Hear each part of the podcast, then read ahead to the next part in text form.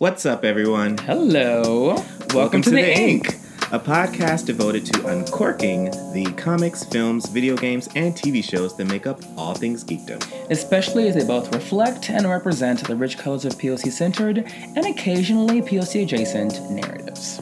This week, I am cosplaying Duh, that's right, D A, Samurai, um, who is a character from Samurai Jack um, and is a rival... turned friend, kind of, really. Jack just kind of forgot about him, but he I didn't guess. kill him. Yeah. So, um, in the first series, before the fifth and final season, Jack met the samurai, and the samurai challenged him to a fight to be the best samurai, because according to the samurai's weird logic, there could only be one.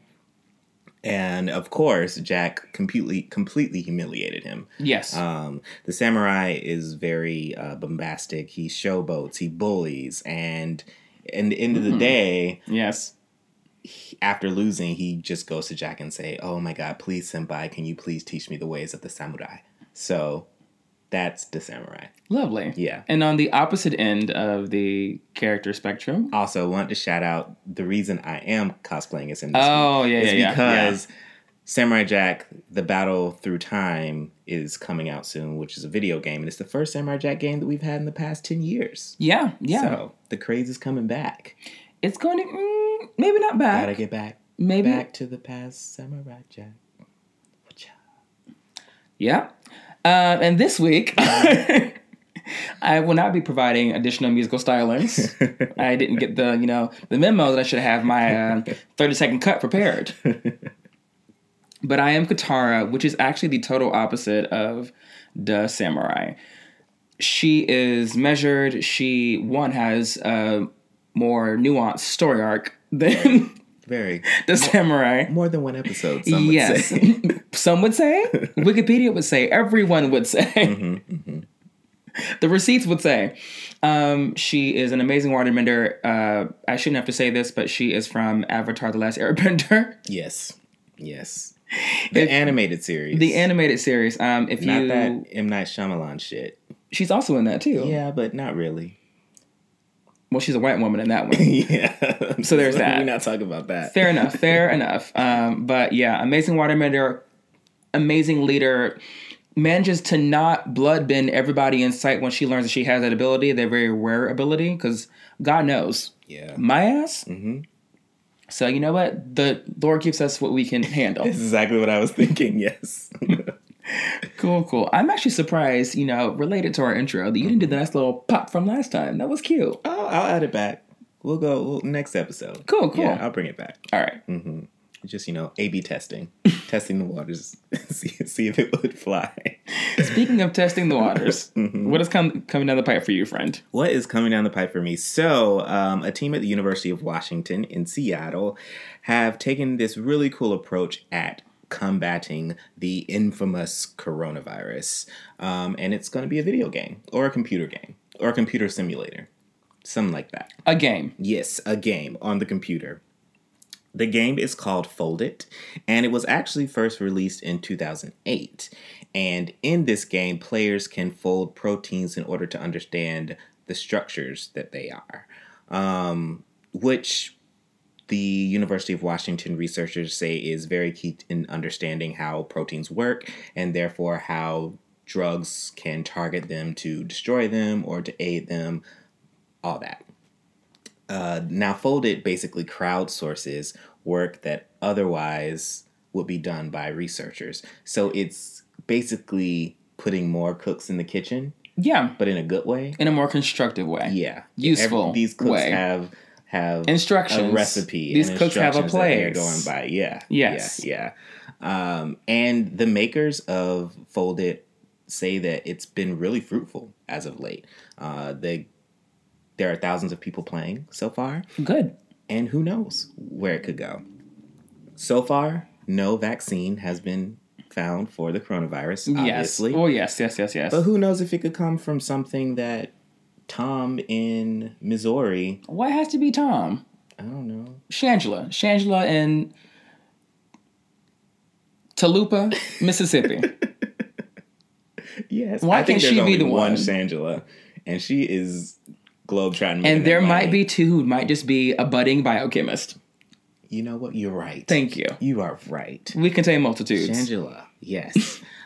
So, Shangela, look up in the show notes, the website, go and get to folding. Yes, girl. We can see the impact it's going to have on the world around you. Yes, because you might find that one pro, like one protein that could change all of this for us. Yes. And, uh, yeah. So, go to go to the link, try the game, have some fun. Yeah. Help the world while you're at it. How about you? What's coming down the pipe for you?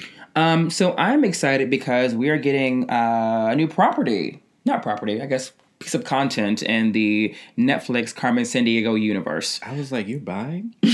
What? In this city? Baby. Some months I can't even afford to rent, let alone buy. I literally almost choked on this wine. Anyway, um, Carmen Sandiego, while we are not getting season... Uh, three for a while, we are getting an ice, a nice offshoot mm-hmm. called Carmen Sandiego To Steal or Not to Steal, which is going to be a special Choose Your Own Adventure type format and, and show for Carmen's next adventure on Netflix. Mm-hmm. Netflix has been keen on not attaching the title Choose Your Own Adventure for legal reasons, which we'll talk about a little bit later in this description. Yes. But... high level, what it is, it stars Carmen and her crew. Zack and Ivy have been kidnapped by Vile, and Vile gives Carmen an ultimatum. She either steals the set of artifacts for them, or they're going to reprogram Zack and Ivy to be Vile operatives. Mm-hmm. So Carmen Sandiego makes the Carmen twenty twenty choice, and not necessarily the Carmen nineteen ninety-four choice. Right. She chooses to save her friends. So, which means she's pretty much working for Vile. Yes. A little. Yes. Well, not... No, not a little. She's working for them. Well, I mean, I say a little because you know. You know she's going to find some way to turn it around. Will and, she? And make it work. And I think rescue her friends as well as, like, do something to hurt Vile's motives. It'll be up to the player. What I do like is I think this is a fresh and interesting way of returning to the tone that the original games had, where Carmen was this infamous um, criminal. Yeah. Stealing. Uh, and and yeah. I mean, I'm excited for and you get, it. And you were the child behind the screen choosing what she did. And that's very true. Out. I'm excited for it for that reason, but then also because not only are you making some really cool choices, but they also have absolutely gorgeous consequences. The trailer for it came out this week, so feel free to hop over to YouTube or wherever you watch your trailers for T V shows and movies um, to check also, it out. Like Carmen's like stunting. Like, she looks amazing. Oh, she will always look amazing. Like, the flowing hair. Yeah. Doing splits and dresses. Like, she's killing it. Oh, yeah. She's out there she is, the game. She is definitely a stunt queen. Mm-hmm. So, I'm really excited about um, getting ready to watch it. Uh, I think it's coming out... Wait. March tenth. There we go. I was like, I know it's sometimes. Next week. Next week. Um, so, I'm excited about that. And I'm also excited about the fact that Netflix is not going to be adding Choose Your Own Adventure to the title. Yes. Can someone say sued? As to avoid another possible lawsuit. So if you are not familiar with the latest uh, Netflix legal battle, Netflix actually is being sued by the company behind Choose Your Own Adventure because of alleged copyright or, yeah, copyright infringement. Yep. So in twenty nineteen, the company behind Choose Your Own Adventure brought this lawsuit to Netflix's door. Hey, girl. This is ours, mm-hmm. alleging that they have infringed on their copyright claims to Choose Your Own Adventure because Netflix produced the Bandersnatch series that we have all possibly watched, played, all that jazz. I only went through it like twice. Yes. I couldn't do that again. That was a lot. Exactly. And a little depressing. Tad bit, tad bit. Yeah. But the lawsuit right now, they're asking for twenty-five million dollars in damages over trademark infringement. And a Vermont judge just recently said that, yeah, girl, this is a serious case, so... Well, the funny thing about it, too, is, like, that's a drop in the bucket for Netflix. They're mm. out here financing multi-million dollar movies that ain't nobody gonna watch, and they're not gonna market. Oh. And, you know, twenty-five million dollars, that's not that much. More than likely, Netflix is going to definitely settle out of court, but... Choose Your Own Adventure better be glad that most of their holdings are in publishing, because right now, Netflix Look. is stealing everyone's lunch True. as it relates to... T V and film properties. True. So Big Black are the only publishing books. I feel like they're as, they're asking for this amount because they're like, all right, look, sis, it's been a rough past thirty years for us. I was going to say. We just want to get off the ground. Just, give us a, just give us a nibble, something, so we can publish one more book. We can we can turn it. We can have. We can finally have a digital book. Ooh, a digital book. Wouldn't that be great? I mean, you work in the in the throes of publishing, so you probably know more about this. The, my yeah, first not, thought was... It's not that simple, but yeah, it's... My first thought was, damn, these hoes are probably miss- missing their Scholastic book fairs. Honestly, truly. Because that was probably when they made their bank. So Lord knows I bought some. Uh, mm, I, st- I stayed clear of those. I and was my mostly brother into had nonfiction. A shit ton. Oh my gosh. Mm-mm. His chest was full of them. LOL. So let's go into Newsreel. All right. So Newsreel for this week might... be a little bit longer than most. Uh, it's been a long two weeks and we've gotten a lot of news. Parsing this down was not fun, but I think we got the good stuff. Yeah. I think we got the good stuff. So let's start out with a history lesson. For all of you that don't know, you will. The uh, Tulsa Massacre of nineteen twenty-one um, was took place in Tulsa, which was an affluent which was in the affluent Greenwood district, um, and was then more commonly known as Black Wall Street. And in this massacre, white supremacists basically overthrew the government of Tulsa and went through the city, you know, just burning everything to the ground, mm-hmm. um, raping, pillaging, all that good stuff, bad stuff. Um, And they killed and injured hundreds of innocent Black people in the process. Mm-hmm. And for decades, um, this wasn't taught in Oklahoma schools. Mm-hmm. And honestly, I don't think it was taught much around the con- country at all. I know I didn't get taught in grade school about it, so which is a is a, is a crying shame. But according to C N N, uh, Oklahoma's Department of Education... we'll add the Tulsa Massacre of nineteen twenty-one to the state's lesson plans for the fall, uh, with the curriculum's framework coming out a little bit before April. So it's probably going to be later this month if it hasn't already come out already. Mm-hmm. Um, and this framework is said to give teachers the extra support and resources when teaching students about the horrific event. Yes. Now, Joy Hoffmeister, who... the whitest last name. Yes. Lord, the whitest last German, name. Maybe? German? Uh, you know, ever since I'm watching the uh, T V show Hunter, I'm thinking all these last oh, names very are. Very true, very true. But she is Oklahoma State superintendent and a, a proud white woman. Mm-hmm. Uh, she said that the education department wants to ensure that we are teaching at a grade appropriate level those facts that have not been taught in a way they should have been taught in Oklahoma. This is our history, and we should know it. I love that, you know, very implicit apology. Yeah. Which should have been very explicit. Yeah, it's very like... very substantive. Right. This is... that wasn't enough. No. And if that's no. all that we're getting, like, there needs to be something more to take to take place. Yes. Let the Negroes have their history. It's basically. That's basically what she was saying. Mm-hmm. But um, let's all be honest. This is because of Watchmen, the H B O series. That opening scene of the of the series really had an effect on the cultural zeitgeist and the and the conversation. Yeah. And even Nnedi Okorafor tweeted, uh, decades of historians have been trying to let the world know about this massacre. And it took an alternate history comic book drama to break the wall of racism. Racism.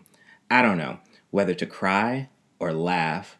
But let one let no one say fiction has no power in the real world, which I think is pretty power, like just powerful. What she yeah. was just saying, yeah, it definitely apt, um, definitely powerful words and an invocation um, for folks to do a lot better, but also know and believe in the power of storytelling to really create substantive and institutional change. Mm-hmm, mm-hmm. And though this series is not going to get a second season, which sucks. But also, I'm kind of glad because... that it, the, remains the, to be seen. The you know? First season was pretty damn amazing. Yeah. So it's kind of like end, end on the top. End on the top note, you know? Yeah. Not only that, but also I appreciate creators now in twenty twenty just accepting that certain worlds have a definitive start and end point. Yes. And that is lovely. Exactly. Exactly. Mm-hmm. But...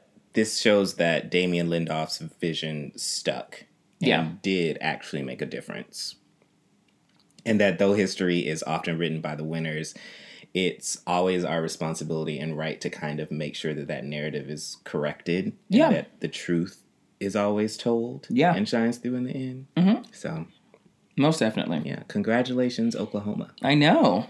And also just the rest of the world, because hopefully this can also be replicated across several states and several countries that often bury hidden histories of the very people upon whose backs this country has been built. Ooh. Amen to that.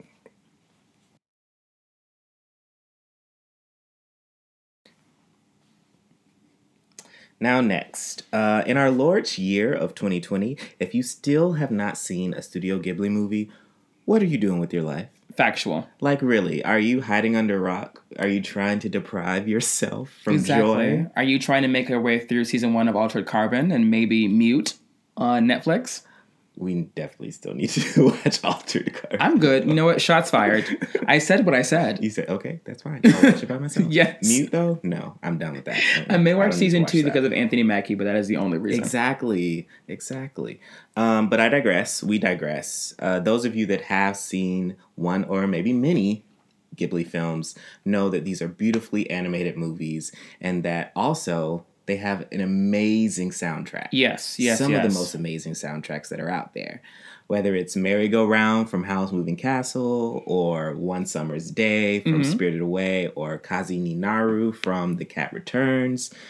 Those are just three of my favorites, but there are so, so, so, so, so, so many. And honestly, find your favorite uh, reading, listening, occasionally sleeping music compilation on YouTube or mm-hmm. Spotify, and likely you will come across one of the amazing, uh, most amazing selections from many of these films, um, all scored by, I think with the exception of one film, yes. by Joe Hisashi. Mm-hmm. Mm-hmm. Wonderful. Yep, that's the guy. My uh, Japanese is a little rusty. But he has always been an amazing contributor with uh, Miyazaki and has scored all but one of his films. Mm-hmm. And now you can find all of Studio Ghibli's music, all thirty-eight soundtracks, on any streaming platform. Yeah. They just released their whole anime library across Spotify, Apple Music, Google Play, and YouTube Music. Woo! Uh, so go out there and start listening. Now, some regions are experiencing problems where they only display a limited number of songs, but it seems that right here in the U S, we are okay so far, and everything is displaying.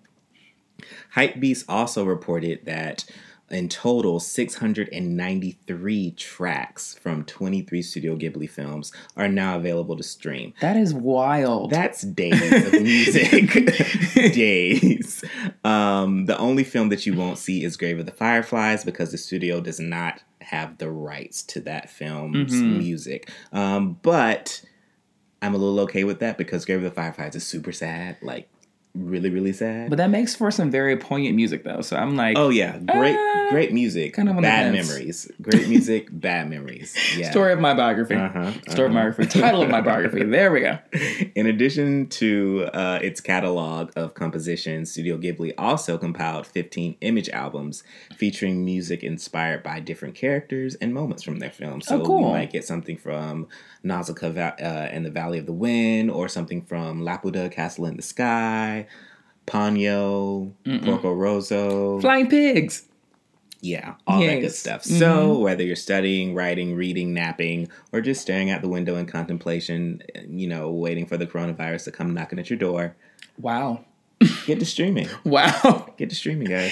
It's also honestly refreshing to hear music, especially... Uh, film and, and T V soundtracks that really feature real live instruments and yes. not electronic versions of them. There's something about hearing the soul of a clarinet that mm-hmm. makes me tear up a little bit. I know, right? It, it's bit. kind of that feeling I get when I hear big band music. Yes, yes, yes. We don't yes. get that these days. Yeah, most definitely. Yeah. Mm-hmm. Not to, you know, shit on the Hans Zimmers and the other folks out there. Love your work. In fact, kind of wanted to be no. you when I was twelve. Go, go get it, Cinematic Orchestra. You yes. do your shit. Yes. Yes.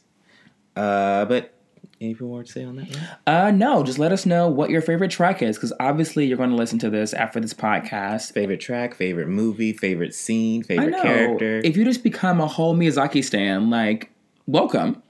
You're you're amongst friends. Yes. Really, really. Now, speaking of anime, for those of you who are anime heads like myself, This should be pretty interesting to you. There is a new film coming out this year called The Journey, which tells the story of Oz, a potter with a secret past who's caught up in an epic battle to defend his city. Interesting. Okay. It's an animated historical epic co-produced by Saudi Arabia's Manga Productions and Japan's Toei Animation. So that means, obviously, anime is taking over the world. Yes. I mean, first the West, then the, the East is taken, obviously, and, and now the Middle East. Mm-hmm. So everyone, everyone's joining in the fun. Everyone gets a little bit of animated content. Yes. Uh, Manga Productions conceived the project and fully financed it, which I think is really dope. Yeah. Um, and it was about ten to fifteen million dollars. So you know that this movie is about to be pretty good, whether it's voice acting or the quality of animation. It's going to be up there. Um... It's going I mean, to be... it's not... Okay, so I know that's not a lot of money when you think about a film, but if you think about... Okay, compare it to, like, an M C U film, definitely not, not, a, not a lot of money. Dear, even if it wasn't a lot, a lot of money, the very fact that it is just been giving money in general won't make it inherently good. It'll be possibly uh, decently produced, hopefully wonderfully produced, but so there we is, unfortunately cannot conflate the amount of investment with the quality of the content. This is true, but also knowing Koei anim, um, animation. Oh yeah, very true. It's it's. I think it's going to be. It, it's in some good hands. Also, there's a teaser out, and the animation style looks pretty fun too. It's very reminiscent of Cas- Netflix Castlevania. Oh, it's very close. Okay, to I'll take it's that. It's not exactly the same. It's definitely original. Its own original thing, but it, it definitely looks like that. Mm-hmm. But the animation was all done in Riyadh. Mm-hmm. Riyadh. Thank you, thank you. Mm-hmm. My my partner in crime, uh, which is a city in Saudi Arabia, uh, where manga is located. And it was also done in Tokyo, where Toei and Manga's satellite studio are located. Kobun Shizuno, which direct, who directed the uh, Det- Detective Conan films and Knights of Sidonia, is going to be directing this film. And the character designs are by Tatsuro Iwamoto, who you might know from the Phoenix Wright Ace Attorney series. Who has that series has a series of games that they still make. And oh, I was going to say, I have too. no idea, but I'm looking forward to, you know, learning. Mm-hmm. It's like a law person. drama in a ah. video game. Mm-hmm. Not my jush. With a lot of funny stuff going on, too. But we'll see. Okay. Yeah. Mm-hmm. Well, in a statement from Toei Chairman Shinji Sh- Shimizu, whew, a lot of names in this. Yes. A lot of names. Yes. It was an honor and also a great responsibility for the Japanese to create a full-length animation based on the ancient history of the Arabian Peninsula, with different cultures, lifestyles, and customs than ours. It is a collaborative movie that Jap- Japanese animation professionals and young Saudi Arabian talents created side by side, a cultural exchange I am proud of. Lovely. Yeah. Lovely. It's really cool. And it's, I mean, a, it's something that you don't see often. That is very true. This These two cultures collaborating. Well, Saudi Arabia's bad politics aside. Um, mm-hmm. Mm-hmm. I would be remiss not to make a comment right. about that. Right. I am excited to see that they are bringing to life and bringing to screen histories and cultures and, like he says, customs that really give color to that region. Yeah. Or and, that country um, in particular. It turns out that this is not the first col- um, collaboration from these two companies. I think it's the first animated feature film, but they... Um, they they struck a deal back in two thousand eighteen, I believe, or okay. something, right before the thirty-four year cinema ban was lifted uh, in Saudi Arabia. Yep, yep, yep, yep, yep. So I think that they were sense. they were kind of planning on that to go away so that they could really get into this collaborative effort. Cool. Yeah. Well, unfortunately, for now, the film is only being distributed in the MENA region, which is the Middle East and North African region, mm-hmm. and Japan. But Manga Productions uh, will hold uh, meetings at Cannes in mm-hmm. uh, in May, I believe, mm-hmm. so they can get some other partnerships. So maybe there will be a distribution partner in the U S or in the West. So that we can see this film. I mean, likely Probably Netflix. Netflix. Yeah. Netflix. Netflix has really been adding to the global animation archive and, and catalog so to speak. So I'm really happy to see them doing that work. And that means that possibly Netflix would be interested in purchasing and being a distributor uh, for this. So Netflix, please use that twenty-five million dollars that you won't be giving to... on the books, at least in the in, in the press, to choose least. your own adventure. Yeah, yeah. To maybe bring this movie to our lovely lives. Please, please. Moving on, according to a report by Variety, uh, Priya Ferguson is being promoted from a recurring character in season three of Stranger Things to a season regular. Yes, season ma'am. Four, yes, ma'am. Which I am. All for. Completely. I love her character. And really, it only makes sense. She's growing up before our eyes and is becoming more of a badass in her own right. We saw her helping the main group out in season three when they were infiltrating the mall slash Russian base slash other upside down entrance or whatever it was. And I can just imagine what she's going to do in season four. Oh, yes. Oh, yes. I mean, honestly, she's probably going to still be smart-mouthing her way around, bullying her older brother Lucas because she's more popular than him. I mean, that's cute. What I really want to see, because we're obviously going to get that kind of stuff in general, yes. mm-hmm. uh, for a variety of reasons. All the personality. Exactly. And all the color, literally and figuratively, uh, in that cast. Well, right. Her and her brother Lucas. The only two. The only two. The only two. Um, and whatever the hell Winona's doing with that eyeshadow. But... Oh, it's called depression. But make it fashion. Right. Um, I really wanted to see her lean into some of these undercover nerd moments. So True. There was this moment that she had with Dustin where he had to remind her that your knowledge um, really makes you a nerd, girl. Yeah, because she's smart. She knows science. Smart as and fuck. She knows math. That's what it was. Exactly. Yes. They, I think they had to figure out a code. For, I really need to go back and watch the second season. Do I? I don't know. But I season three, I need to go back because I think there was a moment where they were yeah. trying to find out the numbers of, of iterations it would take for them to figure out the correct code for this. Yes, yes, yes. And she did the math. She did the math in her head. Baby, wear that crown. Girl. Come on, mathletes. Hidden Figures. Exactly. Oh, Katherine Johnson, R I P A legend gone too soon. Um, well, she was one hundred and one. I was just about to say there's a spot open. I can't edit this episode. I won't be able to edit this episode. Lovely. I'm sorry. I'm sorry. Let's it's let's let's just out. keep it pushing. Let's just keep it pushing, Queen. Um, so looking forward to seeing more of those moments from her in season four. Yes, and then also the the show has really made strides from its first season of being a mostly vanilla cast. Which, yes, I mean it still is mostly a vanilla cast, but they have made some strides. Uh, so I can only see how the show can benefit from giving more screen time to its more diverse members of the cast. Yeah, completely. Yeah. So we'll certainly find out more about what her character's doing in this upcoming season, what they're all doing in this upcoming season mm-hmm. when we get closer to when season four premieres. But we don't know when it's going to premiere. But very true. Yeah. You time know, inches on. I I hope that she is the leader of a movement to bring back the D W type characters.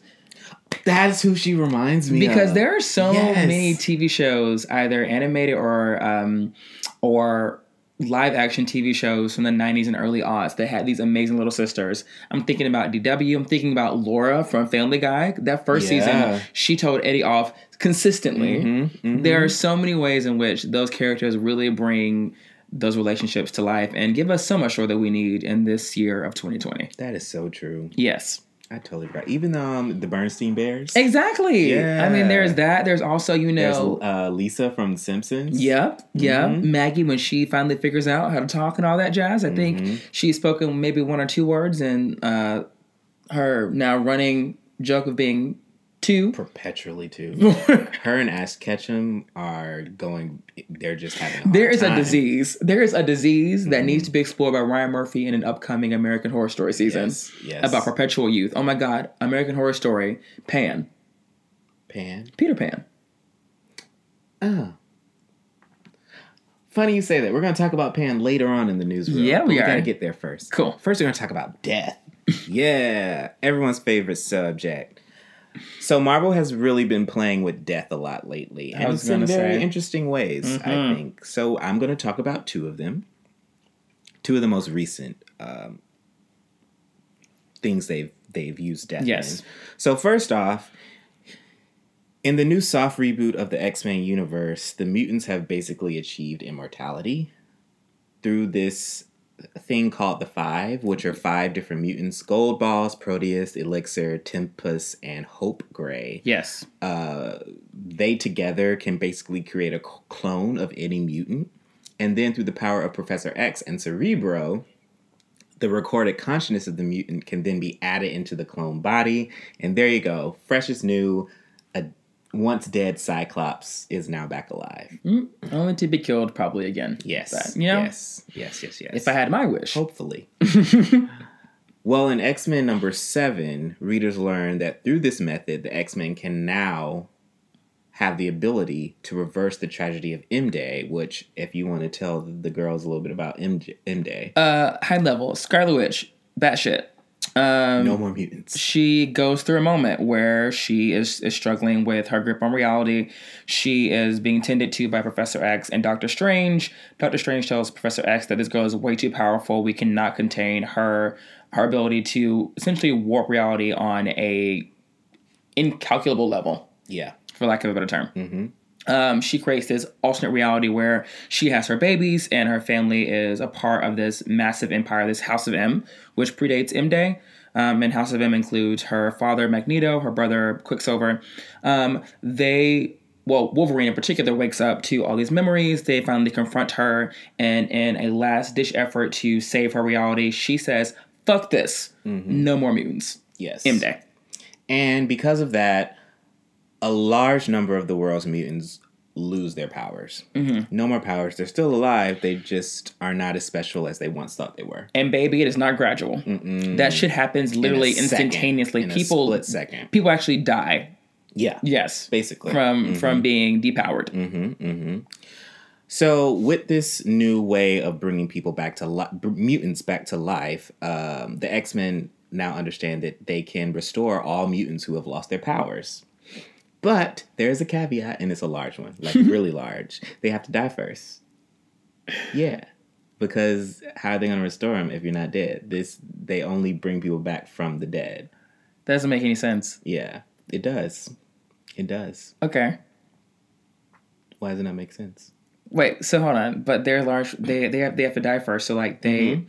in order to be brought back, they have to die? Yes. Because they can only, they're only bringing these clone individuals back of mutants who have died. So if a if a depowered oh mutant my God. wants to get their powers so back, they, they sorry, have to die. I started from the the starting point of them being dead already. No, they're not dead already. They're just depowered, so they're yes. basically socially dead. Yeah, so to, to, to the mutants. Has, yeah, they've yeah, they're they've officially died a, human. They're not mutants yes, anymore. Which means they've also died a political death in the fact that they don't have citizenship on this new island. Right. This is all right. Yes. Okay. So for the people who want to become mutants again and gain their citizenship back, basically, and be accepted by mutant kind, they have to die first so that they can be revived. And this issue introduces a grotesque Krakoan ritual, which is Krakoa is the city or the the um, now nation, nation state nation state yes. that the mutants have created for themselves. But they have to go through this ritual called the Crucible, which basically any depowered mutant is free to seek a death and a resurrection, but they have to earn that resurrection by fighting the mutant apocalypse to the death. To the death. Hold on, stop here. So y'all could have chosen any other mutant. Any other fucking mutant mm-hmm. you would want. Hell, um, well, I wouldn't say Kitty Pryde because Kitty Pryde is that bitch now, especially in this reboot. Yeah, yeah. But insert other random mutant. They they they could have found a girl that had um, all the powers and other fighting abilities of Lady Deathstrike. Like Meg, when when Meg got uh, superhuman abilities and Family Guy the ability to grow her nails, mm-hmm. y'all could have found someone you know D level. Well, so but Apocalypse. So the I, the reason they did this is because one Apocalypse, doing all the bad shit he's done through his past with the X-Men, is now joining the side for uh, good. Fuck Atonement. But that's not if that's not really it, because the point isn't actually to defeat Apocalypse. He's too powerful. Oh, of course, yeah. That's another reason why they chose him, is there's no way you're going to beat him. It's just to prove oneself worthy, worthy through rituals. How far are you willing to go? Exactly. To restore your, to have your powers restored. Exactly. Fear cannot be a thing in your mind. Fear of death. Mm. So in this issue, we see Cannonball's sister Melody going through this task, and she does prove herself brave in the in the face of certain death, with Apocalypse savagely beating her and granting what he considers an honorable end. I think he just stabbed her with a sword, a big old sword. Mm-mm. I don't want any any possibility of me not dying. I need this to be swift, uh, swift and quick. I mean, it's Apocalypse. He's gonna make sure. I need a beheading. That might be that's what, what I want. Shablam for me, girl. Shablam. Honestly, little neck crack. Look. But uh, Melody is then resurrected with her powers restored and brought before the nation of Krakoa, now fully accepted as one of their own, mm-hmm. back into mutant king- the mutant kingdom. Now, of course, many X-Men have mixed emotions about this, especially Nightcrawler, who's already very pious. Almost, one would almost say saintly. Yes. Um, I think he was raised in the Catholic Church, or at least he, that's who he... He really found God when he was captured and he went through that the circus and all the, that backstory that he did. And he somewhat becomes kind of a priest um, in the late aughts version of the X-Men. Mm-hmm, mm-hmm. Brian Claremont? Possibly. Maybe. Anyway. We'll do research. But Nightcrawler ponders whether a mutant soul actually returns to a body when it's resurrected. Yes. Or if these clones are nothing more than just copies. And not only copies, but also potential soldiers for this nation state. True. So come on, patriotism. And he also wonders if it's okay that mutants are finding their true paradise on Earth. And does that make the afterlife unnecessary?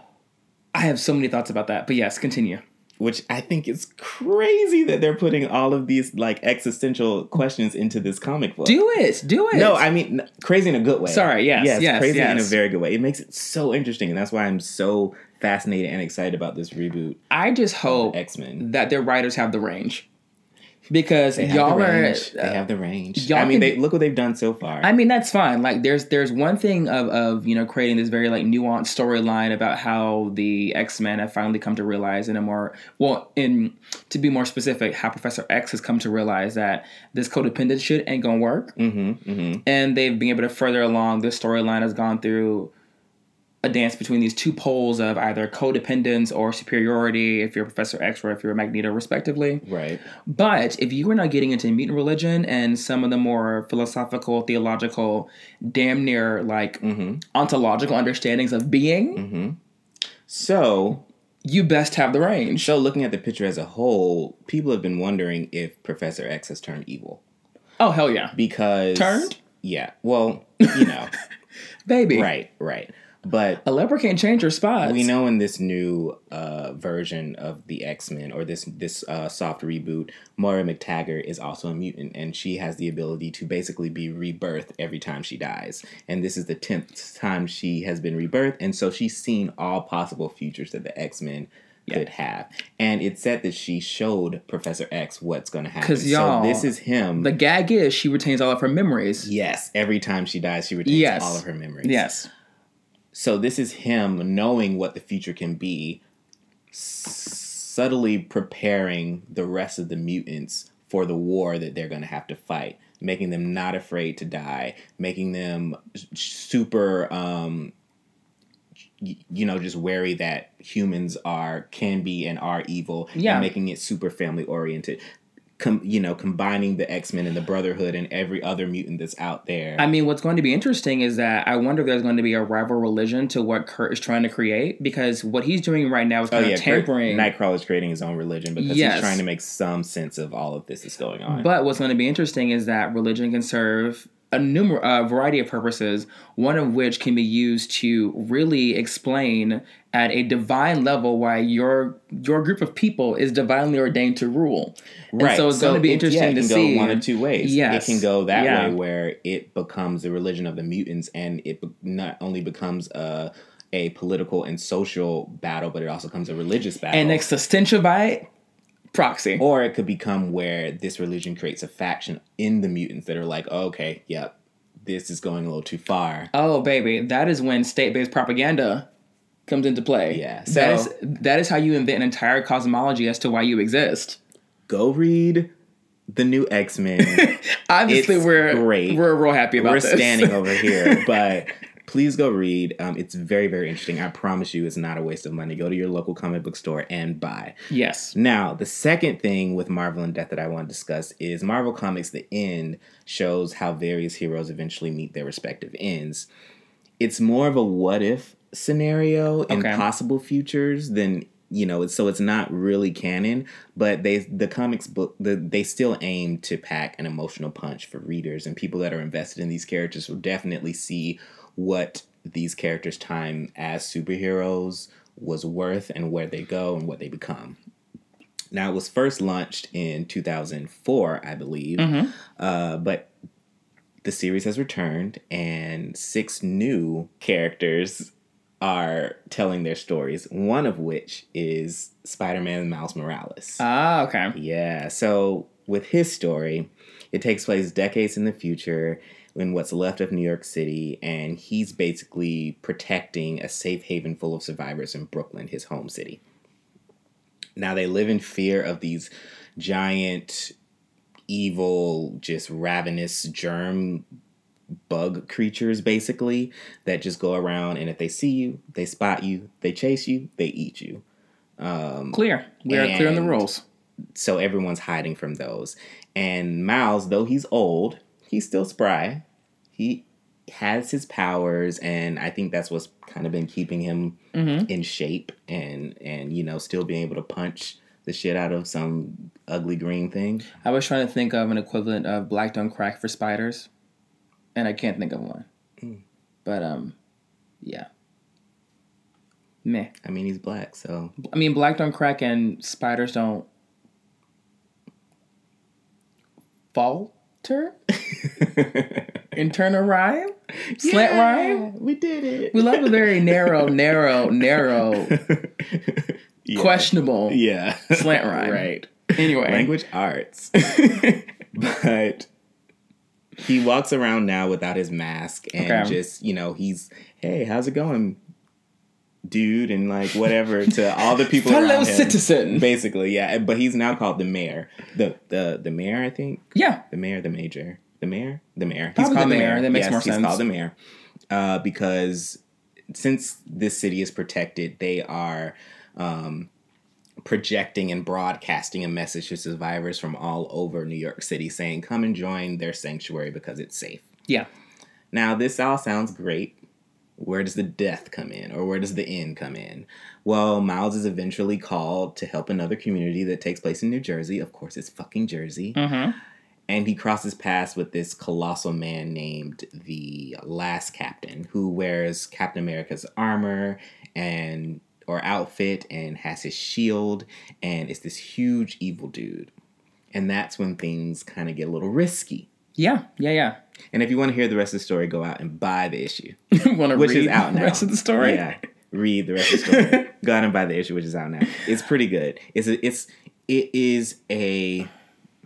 I like the ending because it definitely shows how closely knit Miles Morales is with the community around him, which yeah. I think is a large thing for his character. Of course. That he, makes sense, yeah. For those of you who read the comics, the community is a character itself. And for those of you that watch uh, Spider-Man Into the Spider-Verse, it definitely shows how community-oriented Miles is, even with like him changing schools from where he's used to living to this this different area and different school where yeah. th- basically the rich... people go. I mean, he's definitely the epitome of your neighborhood-friendly Spider-Man. Exactly. So he is Spider-Man. And I think that is a, a character quality they don't want to lose. Exactly, exactly. So. And it's not lost in this this issue. So definitely go out and buy this. Go out and buy X-Men number seven uh, and just read it. Yeah. It's fun stuff. We will join you on that journey. Mm-hmm. Now, last but not least for Newsreel for this week, you mentioned Peter Pan before. I did. You I did. did. Okay, well, everyone knows his story. The boy that never wanted to grow older, his merry band of lost boys, mm-hmm. the Hook pirate that can't seem to let him go, yeah, and the girl that he almost gave it all up for. Worthless. Yes. Uh, well, the classic is a classic. You know, Peter Pan, it's been done many times. There's the racist Disney version. Mm-hmm. There's the original horror story, who was ri- which was written by, I should know this, Hans Christian Andersen? I think so. That's the only person that I know. Right, besides, that's what comes to mind. Yeah. Right? Okay, we're going to say that. Clock us if we're wrong. Uh, but there's also been like numerous remakes. The most, the latest one was with um, Hugh Jackman. Um, it was called Pan. It had oh Hugh Jackman. God, you're right. And then they had Naomi Rapace playing, um, what is the Native American woman's name? Indian, uh, Tiger, Tiger Lily. Lily. Tiger, Tiger Lily. Lily. Yeah. Mm-hmm. My favorite is always uh, Hook. Aw. R I P Robin Williams. Williams. Yeah, that was and Dante Bosco. Yeah, and mm-hmm. uh, Julia Roberts as Tinkerbell. Heck yes. Mm-hmm, yeah, she mm-hmm. finally put my little boy wig. Yeah. Mm-hmm. Mm-hmm, mm-hmm. Well, uh, now we have Wendy. Yes, uh, it's a new retelling of the Peter Pan story, and it is breaking barriers by showcasing the first Black Peter Pan. Yes. Yeah. According to Entertainment Weekly, Yashua, um, Yashua Mack will be playing the perpetual lost boy, and was chosen out of over fifteen hundred children to play the role. That's a lot of people to beat out. Yeah, a lot of children. Mm-hmm, mm-hmm. The film's director, who is Beast of the Southern Wilds, Ben Zetlin, mm-hmm. he told the outlet that he chose Mac because of his innate ability to find the character. It's just something that came to him easily, and with the snap of his fingers, once he got in the environment that they were filming in, he would just switch into character, and it just seemed so natural. Yes. And this is probably because, um, as Zetlin went along to say, Yashua lived in a Rastafarian camp in Antigua, which is where they filmed. And a lot of places you see in the film are their playground. They and seeing this little boy drop into character was one of the most shocking things I've ever experienced in my life. He just inherently understood how to perform. Mm. Yeah, and that makes me smile. That makes that, yeah. Because yeah, I yeah. know he has a huge future ahead of him. One one would hope. Yeah, um, because one would, one would really hope. For every Black and brown boy and, and or Black and brown child that plays and has phenomenal experience as child actors, there's that one little white kid who does that one little thing. I know. And next thing you know, call me by your name. But uh, a huge draw for Zetlin to do to retell this story um, was to address the original story's racist overtones. Mm-hmm. Probably talking about the Disney version and the Huns. Um, Christian Anderson. Christian Anderson. I don't know why I wanted to say Andrew Christensen. That's an underwear brand. Nope. Oh, little little gay boy. He went along to say, uh, radically dismantling the history of the story was a huge reason why we wanted to tell it. His character and the story has been so important to me. But you look back at iterations of it, and they're wildly sexist. They're wildly racist. And the way they portray Native Americans usually is just basically shit. Yes, absolutely. Which is nail on the head. Yeah. Nail on the head. I, I still can't believe Disney released their version like that. Oh my God. There was one scene. So it's now on Disney Plus, obviously, and, and has been since released on, um, well, obviously V H S, and I think they did a remastered Didn't version. Didn't they take it off of Disney Plus? I am not entirely sure, because but I do know one that? thing they did, though, is that they removed the scene where they're uh, smoking the peace pipe. Oh my God. They yeah. They removed that scene. Yeah. So. Yeah. Well, it is out in theaters now. Mm-hmm. The name is Wendy. The name of the film is Wendy. It has not received great marketing, if you ask me. Um, I've only seen it on a few commercials during breaks between watching shows on Hulu and, and you, YouTube. But um, yeah, it's on theater, so go watch it now. Give it your support. Woo! Yeah, and that is the end of the newsreel for this week. All right. Let's move on to For the Culture. For the Culture.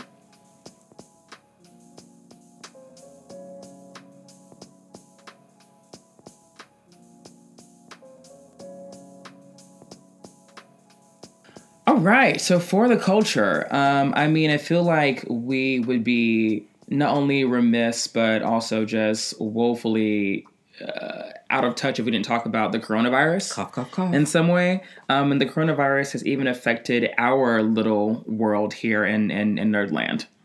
So the coronavirus, as, as it's most commonly known and most correctly known as COVID nineteen, definitely has us in a in a tizzy. Yeah.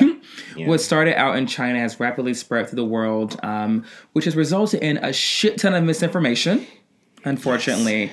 And health agencies and the overall medical community have been doing their best to really combat this misinformation, panic, and unfortunately the resulting racism and xenophobia. Yeah.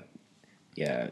emphasize those last two. Most definitely. It's ridiculous. Even, I wouldn't even say even here in New York, because New York also experiences its bouts and everyday versions of racism and xenophobia. I mean, so I was talking at work with people like, look at Chinatown. It's a ghost yes, town right now. Yes, yes, Chinatown. Because people are idiots. Exactly. I, it baffles me. And not only that, but I saw someone on the um, train, I think like kind of grabbed their purse when they saw someone... Um, she looked Asian, mm-hmm. like walked past her on the train with the mask on. I was like, girl, your purse? Yeah, I've seen people literally get out of their seat and walk to the other side of the train. I can't. Yeah, it's so ridiculous. Uh, the the medical community is definitely issuing advisories to, you know, really help us make sense of what's going on around us. Um, things like, you know, at the very basic, wash your hands. Which you should be doing anyway. And covering your mouth when you cough, you nasties. With your elbow. Exactly. Um, and part of these advisories includes avoiding events where large crowds might be present, especially if you're not feeling well. So for us in the nerd community, that means the potential of not taking part in one of our, you know, most treasured activities and traditions. Convention season. Yeah, cons. Exactly. All the cons, all the general large events. And we're already starting to hear about the effects this disease is having on this season, much of which doesn't bode well for a season near and dear to our hearts, especially during a time in which community and building community is incredibly important. Mm-hmm, mm-hmm. So for this For the Culture, we're going to chat about what it's been happening so far, what we're paying attention to, why these effects are so concerning, and what is possibly a light in this darkness for this community. Let's do it. So, in order to really grapple with the effects of this disease on the nerd community as far as events are concerned, I'm going to take you to an event that happened just recently. So, Emerald City Comic-Con. Outside of San Diego Comic-Con and New York Comic-Con, another big player on the con scene is Emerald City Comic-Con in Seattle. Huge. It was first held in two thousand three, and this unique event in the Northwest has grown from, you know, its measly number of two hundred fifty thousand people. Mm-hmm. Actually, that's, oh, sorry, two thousand five hundred attendees in its first say, year. I was like, that's woo. A weird number. Two. That's big. Exactly. To ninety-eight thousand people in twenty nineteen. Mm-hmm. Even Mark Ruffalo's actually headlined this year. Oh, nice. Exactly. Well, they just found uh, that the uh, Amazon in Seattle has yeah. found cases of coronavirus there. Yeah. So...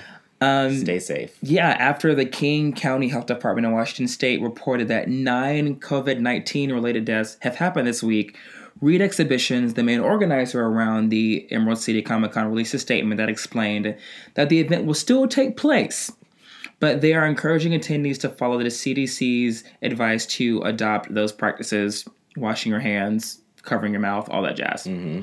Um, what if the Lord just put this virus here on Earth to just get rid of all the non-hand washers? All the nasties? Could you imagine? All the nasties? Oh, Lord. Chef's kiss. Don't say that, because people really are out here with any kind of major contagion, the movie and otherwise, are trying to attribute it to some divine plan.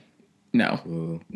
Anyway. Yeah. But after this announcement, there have been some major pullouts from Emerald City Comic-Con. D C Entertainment, Dark Horse Comics... Ugh. Penguin Random House also pulled out, um, followed by major creators like Jen Bartel. No, not Jen Bartel. Benjamin Percy. Speaking of X-Men, he's writing on the new X-Force. Mm-hmm. And this is just the really the start of the con season. Between... Side note, if you want some dope shoes designs, oh, like yeah. Jen Bartel designed yes. um, Captain Marvel, Than- yeah, Captain Marvel, Thanos, and Harley Quinn shoes. Mm-hmm. The first two were for... Adidas, I believe, and then the last one was for Puma. Probably sold out, but go look up the pictures. They're dope. And her art is just amazing. She's also working on the new Harley Quinn um, series, mm-hmm, mm-hmm. comic series, mm-hmm. um, that just recently came out as well. And it, I think it was timed in, with the release of the movie with Harley Quinn and the other Birds of Prey. Yes. But between now and August twenty twenty, we have at least one hundred thirty-one conventions happening all across the world. I will be going to maybe five of those. We're we're going to see, because we have no idea how this is going to affect these conventions. I mean, it really has already started wreaking havoc on a number of events, releases, production schedules that have all been, you know, either stopped or stalled because of, the uncertainty of this time. Mm-hmm, mm-hmm. I mean, you were telling me about PAX East and some other stuff, yes, too. Uh, PAX East. I mean, Sony dropped out of PAX East, which was huge because they were planning on unveiling um, a lot of the Final Fantasy seven remake stuff there. I can't get my Ring Fit Adventure on the Switch because the factories that built the products for the Ring Fit game are closed because of the coronavirus.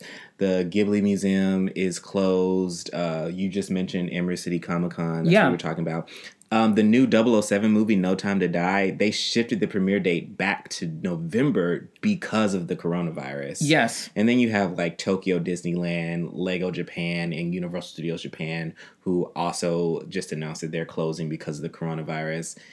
And that's just some of the things. There are so many. Yes. And that's only in um, East Asia. I mean, not not to minimize this. Right. Just adding color to the fact that just now in East Asia and also high, spreading like high very quickly. Zones. Yes. Yeah, but yes. it's spreading and the community spread is going up in different states here. Um, so who knows what level it's going to get to. Exactly. So obviously this is an ongoing development and we'll definitely continue to provide periodic updates because, you know, we're journalists. Uh, well, think of ourselves as that. L O L. Maybe not the word I would say. Yeah, we are. Maybe not the word I would use. We are uh, enthusiasts. Mm-hmm. So we have time on our hands. That's what we almost what too is. Much. Um, but while we're in this moment, um, what do you think are some of the most important or significant developments you'll be paying attention to that our listeners might be interested in? Kind of what we've been doing. For me, it's all about what's happening at the cons. Are they being closed?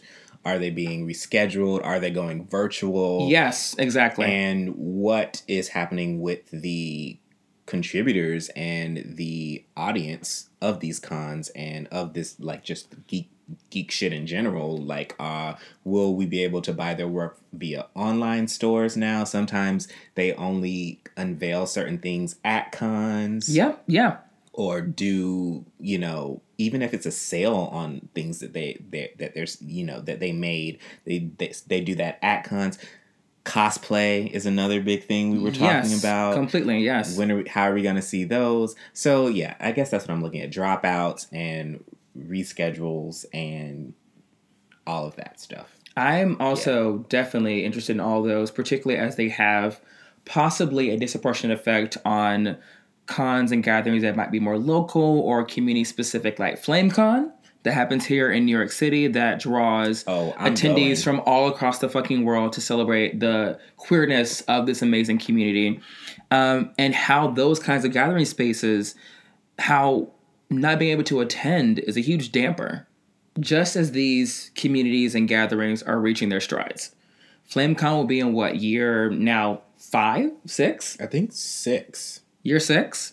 I think, yeah. And there are other cons that are happening all across the country that are a bit more specific, but at the very least that draw in local fans and local talent that mm-hmm. might not happen. Mm-hmm. So I'm really concerned about the effect it will have on those in particular, aside from just the San Diego Comic Cons, the New York Comic Cons. That's so true. I mean, because everyone can't travel to these big conferences. Exactly, exactly. And conventions.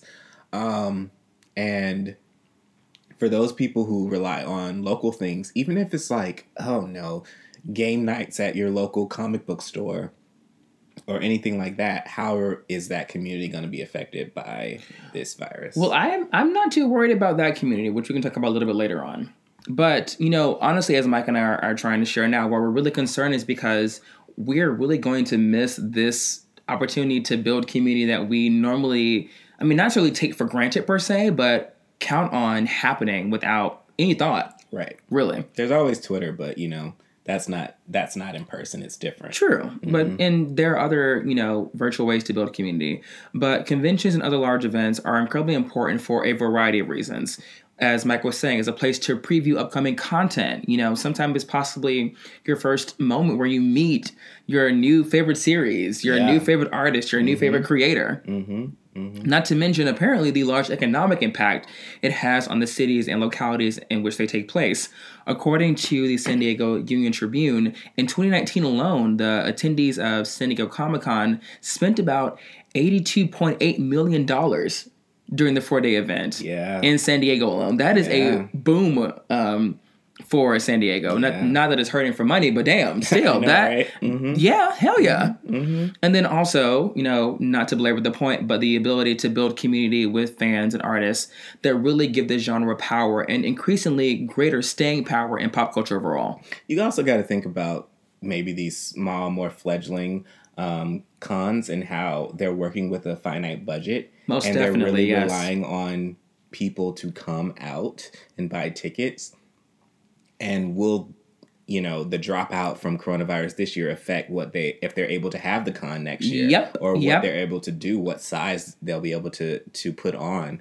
Um, yeah. I mean, and, and I, I work for a conference company and I also come from an events program of uh, an events background. And my thing is, okay, the very fact you got to book the, the venue a year prior to. Exactly. So yeah. what does that mean? And you have to book. And sometimes if you don't, fill the venue with the, the amount they of charge people you. That you choose. They, exactly. They charge you. Yes, yeah. For use of the facilities, for everything. And so, yeah, right. Once again, that um, disproportionate disproportionate effect on some of these local cons that are working with finite budgets and are doing everything on shoestring, prayer, and Red Bull. Mm-hmm. So, mm-hmm. and I think it's that last bit, the inability to, you know, hold space to gather and build that community, particularly during a time that is pretty damn tumultuous for our politics and our culture. Yeah. To say the very fucking least. So do you think... Super Tuesday, sweating. Mm, crying. Have cried, will probably continue to cry. Um, but, you know, we'll vote blue, be cute. Um, do you think this facet and tradition is strong enough to draw in folks despite the health advisories, this, this tradition of building community? And if not, how do you envision... you know, folks using other ways to build community and celebrate what brings them to this content and brings them to these spaces? Mm. I think it depends on the severity of the virus in certain areas. Very much so. Um, I mean, it's all con- it's all about context, right? So, like, like in Seattle, knowing that there are confirmed cases there. Nine. Nine confirmed cases. Yes. Yeah, I can definitely see why people would drop out. And that's, you know, perfectly reasonable. Um, safety first. But um, I think it, during this time, you know. Yeah. Depending on the area, people will still go out. People are still drawn. People plan their years around this. People have invested money in this. Yeah. They're still going to try to go out and get as much as they can out of these things as they can. Not to mention the number of vendors and independent artists who really yeah. depend on these spaces to showcase their work and get people interested in and buying them both at the con, also following them on social media mm-hmm. and hopefully buying things from them later on. Especially these larger companies who promise their stockholders that they'll do certain things. Oh, no, fuck that shit. They, they, at this point, they, they're fine. Like I, I'm, I'm least worried about some of, I'm least worried about shareholder concern mm-hmm. because they will find a way to get their money. Mm. I'm more so worried about what it means for our fans who attend these, uh, attend these cons, especially for the chance to meet these artists, these creators, this amazing talent, because yeah. I can imagine, you know, New York Comic Con and having some of the major booth exhibits pulled out, or even worse, some of the major panels that really get us excited. Not I happening. Know, I know. Thank God it's later on in the year, and hopefully this will all be washed over by then. True. But I still... Yeah, there's still that fear. Yeah. Yeah. And I think that for some people, traveling... you know, traveling's always a risk, but with this added risk, it might be, you know, enough for them to like cancel their ticket. True. But I also think that there are ways to really pilot and practice some new innovative forms of virtual engagement. Oh, yeah. A good example of that is possibly using... I was just talking about showing up in the physical. Oh, yeah. No, no, no, no, but no. I sorry. totally yeah, agree. Yeah, the like, latter question, how might... Or latter part of the question, how yeah, might they sorry. use other ways to build community? Mm-hmm. Like, just to, you know, try to give a... Make the case for optimism. Yeah, yeah. I mean, there's... We've already said it, but, like, Twitter, like, any social media is always a community to, to talk and chat on. Um... I was just thinking it would be great if they could do like a virtual reality thing where people could virtually be there and window shop. I mean, in the comfort of their own home, I would never leave. But you okay, know what I'm saying? Let's not conflate how you want to interface with the world in general. I mean, with these moments. I'm not a misanthrope, but oh no no no no. You just like your bed. I hate people. You just like my bed. Uh, What's my tagline? I love humanity, but hate humans. Mm-hmm, yes. Mm-hmm, mm-hmm. But yeah, something virtual. Um, yeah. Or maybe even, um, oh God, I don't know. Blue Jeans. Skype. Zoom. Zoom. Let's just name all the meeting software. Why don't we? Google right. Hangouts. Microsoft Teams. Ew. Slack. It, ew. Actually, Slack. Slack is not a bad idea. I've seen other um, conferences use Slack to build. Slack. Anyway, uh, Tumblr needs some some more usage after they banned all the porn. Let's let's throw them a bone. Ban all the porn. Okay. Yeah. Okay. Um, but you know they can use things like you're, as you were talking about other ways in which to view cosplay. Maybe using hashtags on Instagram to allow folks to curate that, or mm. you know that's a good form of curation to be able to see some of the cosplay you would ordinarily see in person. Mm-hmm, mm-hmm. That'd be cool. Um, maybe having creators and artists do um, A M As, Ask Me Anythings on Twitter and Reddit. Mm-hmm. That could be interesting as well. So just ways to really encourage virtual engagement that, one, acknowledges that you're definitely, you know, behind a screen, but not letting that stop the valuable spaces to build a community. Right. So... yeah, I mean, I, like I said, I definitely think, you know, digital conference engagement and virtual engagement are on the rise, but I also think that we can't forget about the potential for in-person events that can still happen, just possibly on a smaller with scale. With people that you trust, that are clean. That wash their hands. That wash their hands. That Lord Jesus to their, Christ. Cough into that inner part that of their were, arm. That were raised right, essentially. Yes, yes, with clean houses. In a nutshell. Yes, they take their shoes off at the door. Okay, now we're getting into things that are a bit more specific. That's my list. Yeah, I know. Yeah, yeah. I feel like we could also to get into the conversation. True, I just, I, we, there are fascinating conversations around the way that cleanliness can be racially coded, so on and so forth. But if it's right, it's right. I'm gonna stab you. I want to stab you.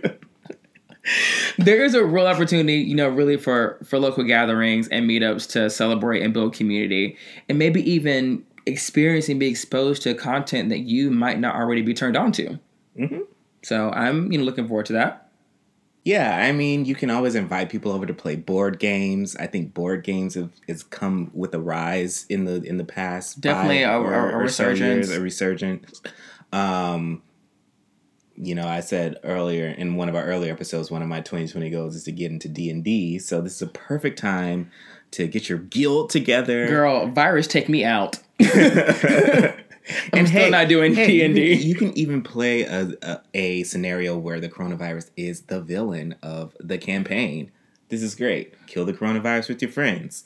Um, That's actually kind of kind of a cool idea. You know, there's yeah. always, you know, book clubs and, yeah. you know, you, you can have graph, graphic novel. Like, you know, I mean, there's so much. Y'all know what y'all can do. Exactly. Most Get definitely. With your friends. I mean, the thing that I'm most excited about Go is to a the local opportunity. Bar. Yes.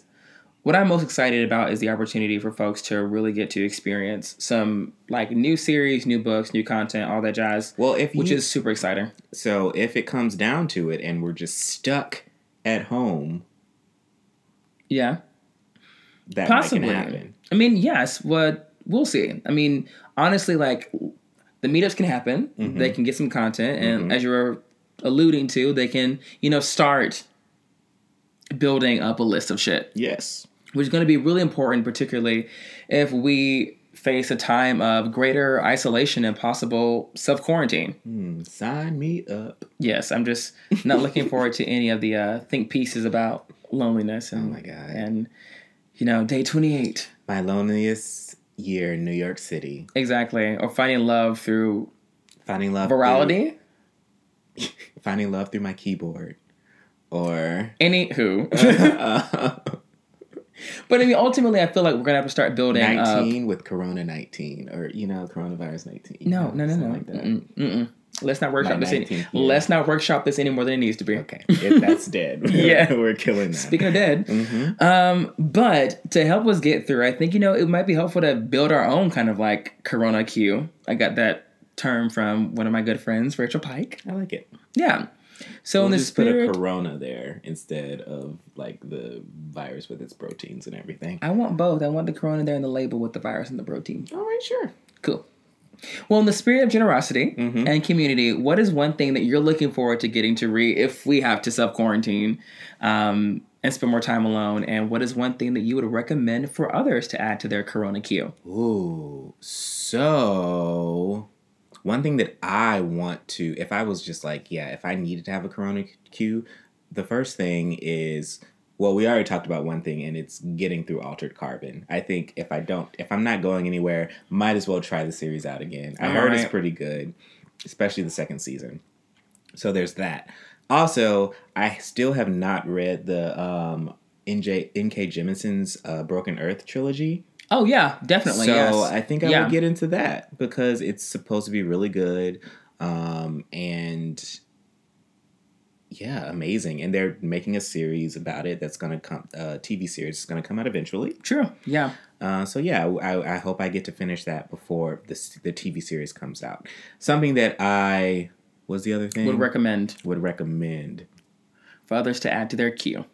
I would recommend you add the Saga graphic novel series. Hell the fuck yes. I would yes. recommend you add what we were talking about earlier, the new X-Men soft reboot. Um, I would recommend you add the uh, the video game Horizon Zero Dawn. If you have a P S four. If you have a P S four. Is it on any other platforms? I don't think so. I think it's a P S four exclusive. Okay. Yeah. But um, what else would I add? Uh, well, I said one, so you're fine, I guess. Yeah, I know. Come on, I, extra I credit. I try. Also, the podcast Adventure Zone, the Adventure Zone. Yes. Yeah. And also our podcast. Obviously. Uh, obviously. You'll have more episodes then. Yes. I just imagine us being like the voice of a, of a post-apocalyptic moment. Like the voice I see of like a, a mutated creature with two heads. Ew. You know? Ew. And the two heads are always arguing with each other. That's gross. That's but gross. Like in a funny way. Only we can say Philip and Lillian from Rugrats. Philip, Lillian. Yeah. That would be the only way. I like it. Mm-hmm. Um, things that I'm looking forward to getting through if I have to be self-quarantined. So obviously finishing. The Bible. Wow. Wow. Sorry, that just slipped out. Have you read the Bible, sir? Yes, I have. Uh-huh, sure. Yeah. Anyway. Not cover to cover. Look, I exactly. Have, I have flipped pages. Well, look, Book of Eli. You stay over there. Anyway. What I would recommend as getting a new co-host for your podcast. This is a great time to audition new people. um, I am looking forward to getting through um, Children of Blood and Bone, finally. Yes, I am almost finished. There is so much we have to read that um, a lot of what Nadia Cor- so a Nadia Corfora Sakata Witch series. Mm-hmm. And then, you know, because I'm a huge T V person and movie person, I would recommend, once again, um, Sweetheart. Yes, definitely. Still Sweetheart. Trying to plug Sweetheart. Mm-hmm. If you have more, if you want more information about that, mm-hmm. check out our previous episode. Mm-hmm. We talked about that for that for the culture section, um, and then also, if you can find it, this latest iteration of Doctor Who. I mean, I, we're definitely yeah, late. That's a great to the game, yeah, but we're getting through too. It right now. And mm-hmm. really, Jodie Whittaker is showing you hoes. She's killing. Why she should have been given the reins a long time ago. As yes, far as his character, she yes. embodies all the quirkiness, the intellect. The uh, passion for for exploration and, and curiosity and humanity, but also this deep, profound commitment to like advocacy and goodness mm-hmm, mm-hmm. that I think is even more resonant in these very fraught times and even more uh, inspiring. I also really enjoy her relationship with her companions. Yes. And even though there are a lot this time around with this iteration of the Doctor, uh, I don't think we've ever had three companions before with one doctor. Not three mm, consistent companions. Right, not consistent ones. But um, yeah, because there was Rory and um, Amy. Amy. Yeah. Mm-hmm. I remember that. Yeah, so that was the that was series two. I saw most before. I yeah. think that was still the eleventh Doctor. It was. Um, yeah. But yeah, so definitely go out and watch that. Mm-hmm. Yeah. Mm-hmm. But, you know, in all seriousness, folks, wash your hands. uh, follow actual medical professionals. Do what your mama tells you to do. Wash your hands. Even better, follow actual medical professionals. Yes. And trusted news sources beyond just your mama and Facebook newsfeed. Not to say that anyone's mom is not a source of truth, mm-hmm. but sometimes you actually need to, you need to hear this information from those with actual medical degrees. True. If your mama has both, lovely. But just make sure that you are following trusted resources to stay abreast of the latest. And if you're missing out on your favorite event, maybe try starting a conversation on your favorite social media platform to find your stan family. And don't go out there saying things about this that you don't know the facts about. Like, just spreading fake news and false falsities. Oh, sorry, yes, about... And about the coronavirus. I was like, just about the... I thought you meant about, about the... Their... Their parents? No, about the content. Oh. They want to be. They want to start a conversation around. Yes. No, I'm talking about the coronavirus because we do not need any more of that fake news surrounding this. Yes. This scare. Um, yeah, just keep it keep it factual. Yes. Once again, trusted news sources. Mm-hmm. And if you do end up meeting in person with, you know, some of the folks you're having a conversation with online, let us know. We would love to hear about it. Yeah. And that's it for For the Culture. That's it for For the Culture. All right. So our last section. Please explain. Um, what do we need explaining this week? Please explain how in the hell are the Japanese going to adapt Batman Ninja into the live action experience it is telling everyone else and themselves they're going to carry out and, and, you know, do well. Well, they shouldn't. That's my answer. So, for those of you who are who are unfamiliar with the movie, Batman Ninja... Um, it's actually pretty interesting. It, and it I looks like great. It. So, yeah. Context. Batman is sent to feudal Japan. By some timey-wimey stuff Shit. that goes on. Yes. Yeah. Where several of his foes have become feudal lords, and he partners up with Catwoman to stop them from altering histories, and his whole Bat family. Oh, yeah, of course. But there's man. Red Hood. There's Robin. Oh, sorry. I'm taking it over. You got it. No, no, you're fine. Mm-hmm. Go ahead. You grown. There's Batman. There's Robin. There's uh, Red Hood. There's Nightwing. There's Batgirl. Um, all right. That's fine. Mm-hmm. Anyway, there's also Catwoman. Yes. Shit. um, the movie is great to look at. It's incredibly stylized, and the live action sequences are freaking amazing, honestly. Yeah, I like mean, D C does animation great. They most definitely, especially their writing. My God, because yeah, yeah. Harley well, Quinn is out for here. The, uh, Killing Joke. That's the one bad one. We don't know her, yeah. But this new Harley Quinn slaying the girls as far as wit and social commentary. Oh, yes. Um, but because of these, yes, stylized versions of this, but more importantly, these live action sequences. Um, not quite sure how that's going to work. Mm-mm. We have precedent for this kind of attempt. Um, see Spider-Man Turn Off the Dark, the twenty ten musical by legend Julie Taymor. Um, she is the brain behind Lion King on Broadway and a number of things. Well, they turned it off Broadway. Yes. Mm-hmm. What? It's Turn Off the Dark. They turned it off on Broadway. Uh, we don't have time for that. Um, we don't have time for attempted wit. We gotta... Wow. Let's push through. Me crying. I love you. But um, yeah, Spider-Man Turn Off the Dark. Um, the stunts, super technical. They had some Too attempted uh, aerial scenes that were supposed to be great. They had actors swinging from webs at some point. And all we know is that his legacy is not characterized by any successful attempts at this, but rather the tons of injuries and a death and technical challenges that unfortunately was this show. People died. Um, six people were injured while working on this damn show. You had two stunt doubles injured during the flying sequences, one of which um, had broken both of his wrists. And this was after another actor had broken his feet on the same goddamn choreography. Girl. Safety inspectors from the New York State Department of Labor reviewed the show and cited them with two workplace safety violations. And the United States Occupational Safety and Health Administration, OSHA. OSHA.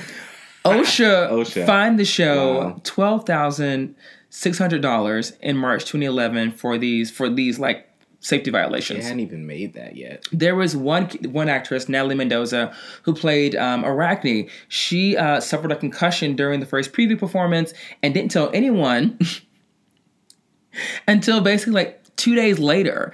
Um, she did a second performance against medical advice.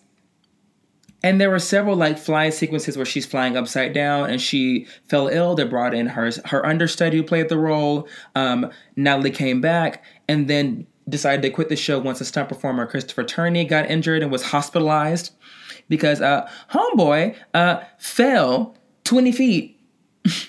twenty-one. twenty-one feet, sorry. When his harness was not connected to the goddamn safety cord. So I'm not wishing ill will on this production. I would love to see it. Love to see it. All I'm saying is, take heed of the world you're walking into mm-hmm. and the mistakes that have been made. Mm-hmm. This can work. Please um, do that. Just, we wish everyone the best mm-hmm. and that everyone has good insurance. Maybe they'll do it in that dinner theater style version that, that um, some Japanese... Uh, theaters do. Oh God, yeah, I've seen I've seen videos of that before. Those are a lot less dangerous, minus the the huge robotic cars in this little space that they have. Mm-hmm. Um, but those are far less dangerous than I would say jumping off of a twenty-one foot thing into the orchestra pit. I uh, know, but unfortunately, it sounds like we might be in danger of that because they're not going to do dinner theater. They're doing it in Tokyo's Theater Molière Shinjuku. Great. So, um, Oof. yeah. Oh, okay. Just ultra three-dimensional experience. Yes, we're we're looking at, at, at a press release from them right now. Um, and, yeah, our bodies shiver and not with anticipation. Mm-hmm. So that's it. Um, we would love to see it, but yes. We're also a little weary. Mm-hmm. And um, wary. You are in our prayers. Yes. And, um... yeah, we will toast to it being a successful and... injury-free. Yes. Yes. Mm-hmm.